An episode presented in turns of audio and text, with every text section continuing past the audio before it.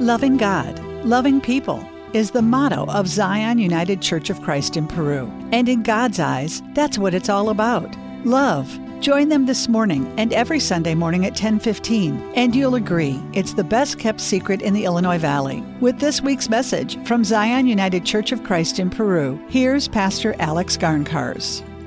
Picture this, if you can. Two fishing boats standing empty by the side of a lake. The fishermen have given up for the day. They're cleaning out their nets, they're tired, disgusted. Empty nets don't pay the bills. If you have your own business, you know the feeling.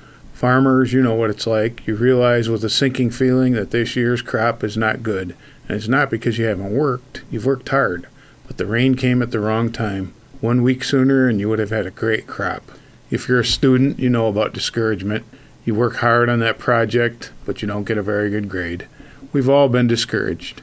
A man went to see his rabbi said, Rabbi, I'm a failure. Half the time I fail to do what I try.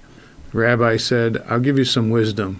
Go and look in the 1970 New York Times Almanac on page 930.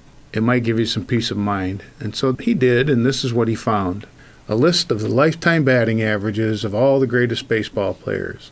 Ty Cobb, the greatest of them all, had a lifetime average of only 367. So he went back to the rabbi and he said, Ty Cobb, 367. Really? That's it? Right. The rabbi said, Ty Cobb, 367. He got a hit one time out of every three times at bat.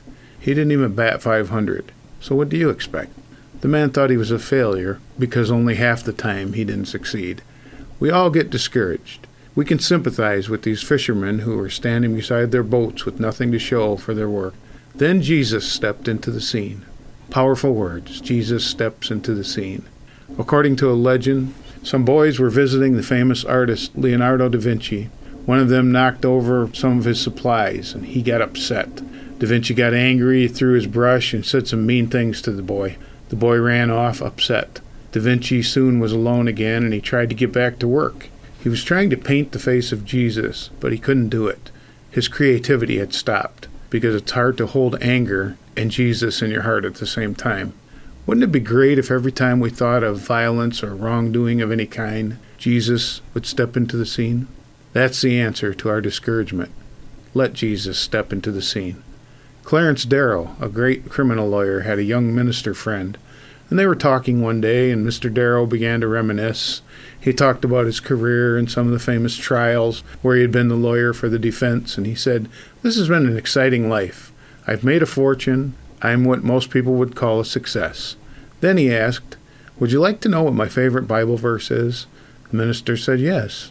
Mr. Darrow said, You will find it in Luke 5, verse 5. We have toiled all night and have taken nothing. He said, In spite of my success, that verse seems to sum up the way I feel about life. Mr. Darrow, for all his accomplishments, still had an emptiness in his life, an emptiness that only God can fill. These fishermen in our story from Luke's Gospel had worked all night and had caught nothing. They were tired. Then Jesus came upon the scene. Notice what Jesus told them to do.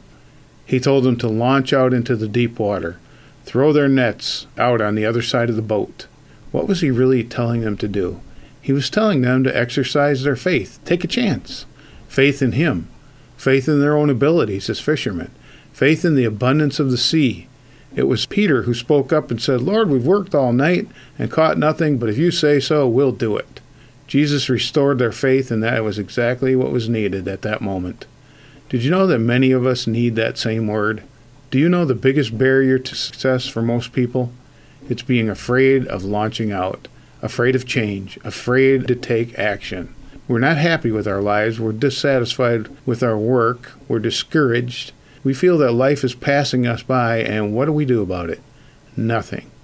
Experts tell us that most people have a built in resistance to change. We're afraid to rock the boat, afraid to start that new business, afraid to follow that dream of going back to school, afraid to say, I love you. And Jesus steps into our lives and says, Don't be afraid. I'm with you. Launch out into the deep. Put down your nets. That's what the disciples did, and you know what happened. They brought in so many fish that they almost sank their boat. It wouldn't have happened if they hadn't exercised their faith. There's a story from sailing ship days about a ship that was stranded off the coast of South America, couldn't move because there was no wind. Week after week went by. The sailors were dying of thirst. When another ship drifted close enough to read their signals for help, an answer came back Let down your buckets. They did, and they found that the water was fit to drink right underneath them.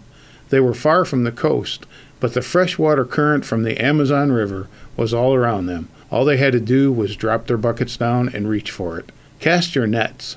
Don't be afraid to exercise your faith. This is still a wonderful, abundant world that God has created for us. Launch out into the deep, whatever that might mean in your life. You are not alone. Others will help you, and God is always there. Exercise faith you may be surprised at what happens in your life.